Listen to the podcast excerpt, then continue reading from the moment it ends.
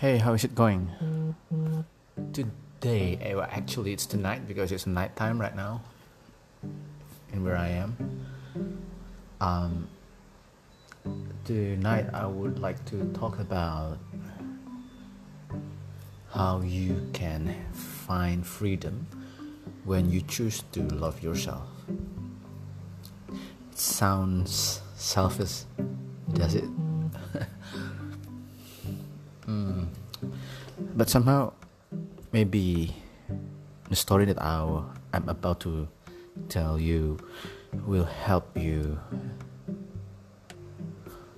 have a glimpse of understanding of why I come into that conclusion that I need to love myself as well. So I used to work with this kind of mission agency and we have these values to help people grow and to actually to put ourselves aside for the sake of other people for the growth for other people as well and for our own sake too. And but in the process i've been finding out that yes i've tried to love others more than i try to sacrifice for others but then in a way i found myself broken. I found myself trapped in the in the kind of culture or values where you're not it is it is weird to be vulnerable. It is weird for you to stop sacrificing. This this is kind of set up culture even though the people in the upper echelon might not deliberately or consciously impose that to us, to me especially as a, as a leader. But but because of this agreed, invincible agreed values, kind of been jolting out in the air, and people kind of then see me as a leader who actually show, uh, bring the example, and also others set examples to others to do such things which which is to sacrifice and put yourself aside.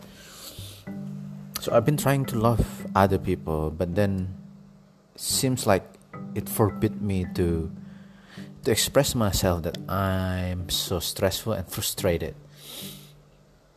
And to make the case worse the one that i supposed to love as a partner as a co-worker this person had no self consciousness by any means necessary. When I say self consciousness, meaning that, well, self awareness might be the best way to explain this. So, have a zero self awareness, have a zero sensitivity, have a zero sensitizing, have a zero emotional skills to have differences or to agree to disagree. So I ended up frustrated and distressed. And i was i would say i got like a, a little bit mental health issue. And yeah it took so long time before then i i got recover from that disastrous year. And recently i also been trying to be uh, you know you know following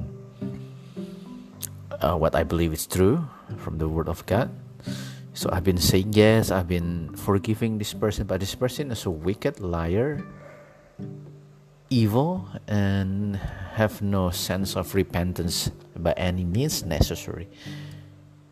But I was so I was so liberated when I can when I just can ignore him. In the past, when I ignore him, I feel guilty and I mix up with fear. But guilty is the biggest thing that came across in my mind when I chose to to you know to recompensate to pay back the evil thing that he he did to me.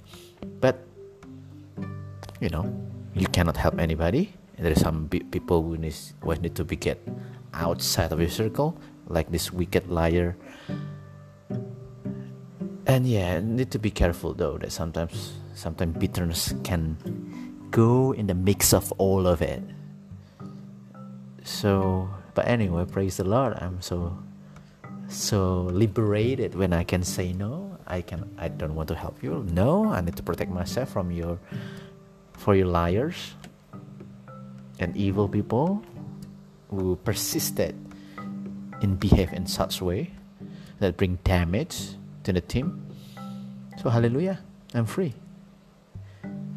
Well, the scripture also say, "Love your God with all your heart, mind, and understanding." Also, this the the second commandment that same with that is to love your neighbor like you love yourself. People like keep saying, "Love your neighbor." Yeah, don't forget to love yourself. and of course, the utmost preceding those two, love your God, and don't forget those two. God bless you.